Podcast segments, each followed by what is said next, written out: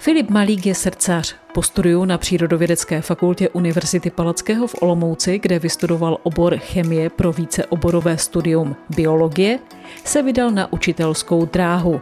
Na gymnáziu v Rožnově pod Radhoštěm uplatňuje otevřený přístup a tvrdí, že s naprostou většinou studentů se dá domluvit a pracovat. Více už v podcastu Přírodovědecké fakulty Kam po přírodě. Vy jste mi prozradil, že je to 9 let, co jste ukončil studia na Přírodovědecké fakultě Univerzity Palackého. Jaké jsou vaše zkušenosti ze školství? Abych to ještě trošku tu informaci poupravil, jako eh, formálně jsem ukončil studium až před osmi lety, protože já jsem musel ještě z poměrně kuriózních důvodů o rok prodlužovat kvůli diplomové práci. Jsem ji dělal na katedře botaniky v rámci biologie a Problém byl eh, s odumřením napěstovaných vzorků, které jsem potom musel zpracovávat, takže jsem vlastně začínal pracovat ještě, když jsem dodělával diplomku. Takže v podstatě oficiálně jsem pryč eh, z úpolu 8 let. A moje dosávatní zkušenosti jsou převážně pozitivní. Eh, já zastávám takový názor, že kdo chce dělat eh, učitelství na středních školách, tak eh, v podstatě k tomu má primárně tu motivaci, že je srdcař a že ho to baví, protože finanční ohodnocení, tak zatím se tam člověk nepožene. A s tím jsem do toho i šel. S tímhle tím úhlem pohledu se na to dívám, takže moje zkušenosti jsou veskrze pozitivní, baví mě mluvit, baví mě hovořit lidem o tom, co znám, o tom, čemu rozumím, o to, co jsem zažil, o tom, jaké mám zkušenosti, předávat jim je. To je asi to, co mě na tom baví nejvíc. A s tím jsou propojené potom Eh, ty moje jaksi eh, blížší vztahy k těm přírodním vědám, které jsem měl už od dětství, tak tohle jako krásně spojilo moji zálibu v přírodě a ve vědě a moji zálibu v tom eh, mluvit většinou nepříliš vážně a s velkou mírou nadsázky. A chtěl jste být vždy učitelem, nebo jste původně uvažoval o jiném povolání? Takový ten dětský jsem to úplně nebyl, ale máme-li se bavit o takovém tom už nějakém realisticky zaměřeném výběru povolání, tak mohu říct, že ano. Přemýšlel jsem, tak asi jako většina lidí, kteří mají zájem o biologii a chemii i nad medicínou nebo nad zdravotnictvím, ale potom jsem došel k závěru, že tam by mi chyběl ten element toho vystupování před lidmi, toho mluvení, té práce s těmi znalostmi, které potom někomu můžu předávat a proto jsem se rozhodl pro učitelství. Proč jste nezůstal v Olomouci, proč jste se vydal um, na Valašsko jít učit? Důvod byl takový, že v době, kdy jsem začínal se svojí kariérou, tak uh, jsem neměl příliš myšlenky na nějaké stěhování a chtěl jsem zůstat co nejblíž místě bydliště nejprve nastartovat kariéru a poté nějak případně řešit bydlení. Takže jsem vzal vlastně místo, které mi nabídli co nejblíž vlastně mému bydlišti. Jaký jsou současní studenti? Neřekl bych, že je úplně na místě taková ta klasická eh, generační odpověď eh, ve smyslu jsou horší než dřív. To bych úplně neřekl. Řekl bych v něčem jiní, ale principiálně pořád jsou to mladí dospělí lidé, kteří v něčem jsou dospělí až příliš, v něčem naopak zcela nedostatečně a potom je naším úkolem nějakým způsobem je sformovat i v těch, v těch ohledech, kde to zatím nedostačuje, ta jejich dospělost. A Obecně bych řekl, že s naprostou většinou studentů se po určité míře individualizaci přístupu dá domluvit a dá pracovat. Takže mé zkušenosti jsou převážně pozitivní a ta menšina, ze kterou mám zkušenosti negativní, tak eh, tam je rozhodně jako nadšení z mého zaměstnání nekazí. A co platí na současné studenty? Jaká musí být ta výuka, aby je zaujala? To je těžká otázka. Ono taky velmi záleží na tom, kdo, eh, jaká osobnost učitele eh, s tím za nimi přichází. Já mám třeba osvědčeno, že velmi funguje otevřený rovný přístup, bez frází, bez eh, takzvaného toho mazání medu kolem úst, upřímnost, přímočarost, nebojím se i ostřejších slov, nebojím se prezentovat jim nějaká drsná fakta, drsné zkušenosti. Je to samozřejmě hodně nadsázky, hodně humoru, prostě mluvím s nimi v podstatě jako kdybych mluvil s nějakými svými známými zcela na rovinu, bez obalu. Ale tohle funguje u mě, protože taková je moje osobnost, takhle mě znají, tohle ode mě očekávají, tohle je pro mě přirozené. Eh, Trofám si říct, že u učitelů, u kterých toto přirozené není a jejich, řekněme, charakterové rysy jsou poněkud jiné, by to fungovat nemuselo. Takže na tohle se podle mě asi nedá jednoznačně odpovědět. Zaobadil bych to asi takovým poměrně vágním konstatováním, že každý učitel musí být tam především sám za sebe. Nesmí si na nic hrát. A to, co potom z něho vychází, jako ta upřímnost, to, co tam skutečně chce být, to, co skutečně chce s těmi studenty dosáhnout, to potom většinou platí.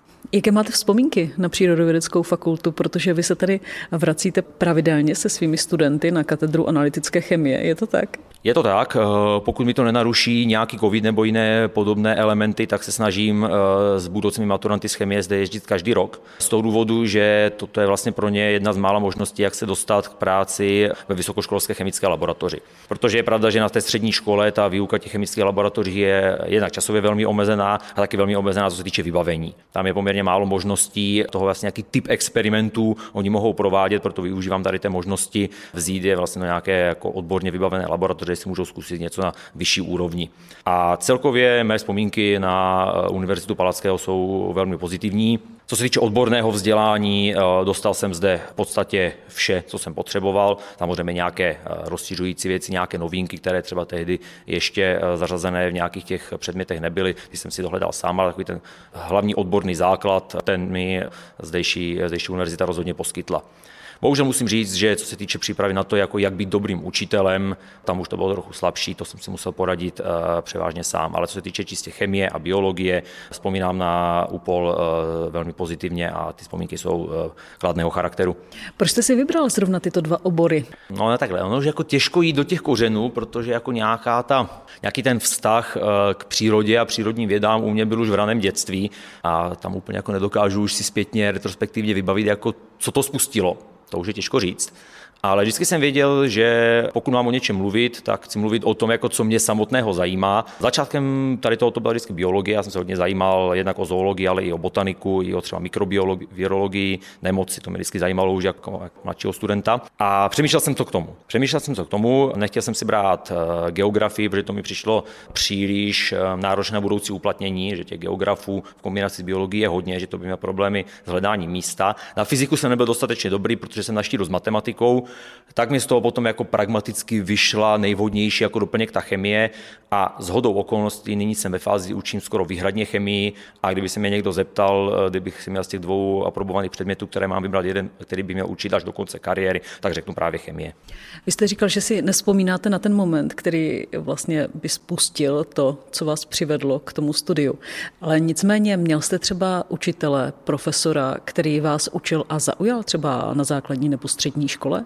Měl, ale Přiznám se, že já jsem vždycky vnímal ty učitele spíš na úrovni, jako jaké jsou osobnosti, eh, než eh, kolik toho naučí, protože já jsem vždy byl ten typ studenta, který, když to prostě nepochopil vodně, tak se to naučil sám a nějak jsem neměl tu mentalitu, že učitel mi musí říct všechno a že já prostě budu jenom pasivně poslouchat. Takže tímhle s tím úhlem pohledu jsem se na to ani moc nedíval. Já jsem vždycky měl nejradši takové ty, kteří byli silné osobnosti. Těch není moc ve školství, co se týče mužů třeba.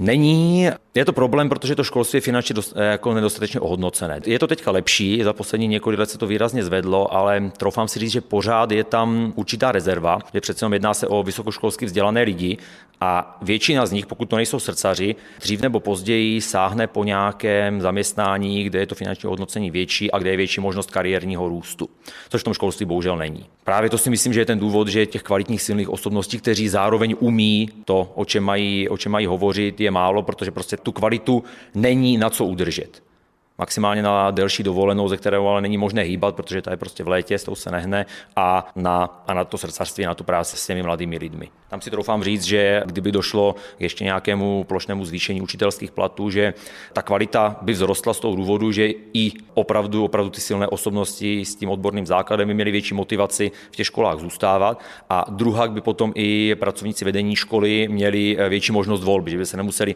spokojit s někým průměrným nebo s někým dokonce nekvalitním, což ruku na srdce se, se často děje, takový učitelé ve školství jsou, protože prostě nikdo lepší není k dispozici. Kdyby bylo to finanční ohodnocení lepší, tak si to doufám říct, že ti zájemci o to místo učitele na střední škole, eh, nebo obecně o místo učitele, eh, těch by bylo víc a tím pádem i ta kvalita těch, těch pracovištích by potom vzrostla. Jakou roli hrají u vás sociální sítě? A teď nemyslím v soukromém životě, ale v tom pracovním. V pracovním životě hrají sociální sítě převážně pozitivní roli, protože z mého pohledu, z mých zkušeností je to nejsnažší a nejrychlejší způsob, jak kontaktovat studenty v době, kdy nejsou fyzicky přítomní ve škole, právě přes sociální sítě. Ta rychlost a praktičnost eh, té komunikace ta mi vyhovuje. Říká učitel chemie a biologie Filip Malík v podcastu Přírodovědecké fakulty Univerzity Palackého v Olomouci Kampo přírodě. Podcast připravila Šárka Chovancová.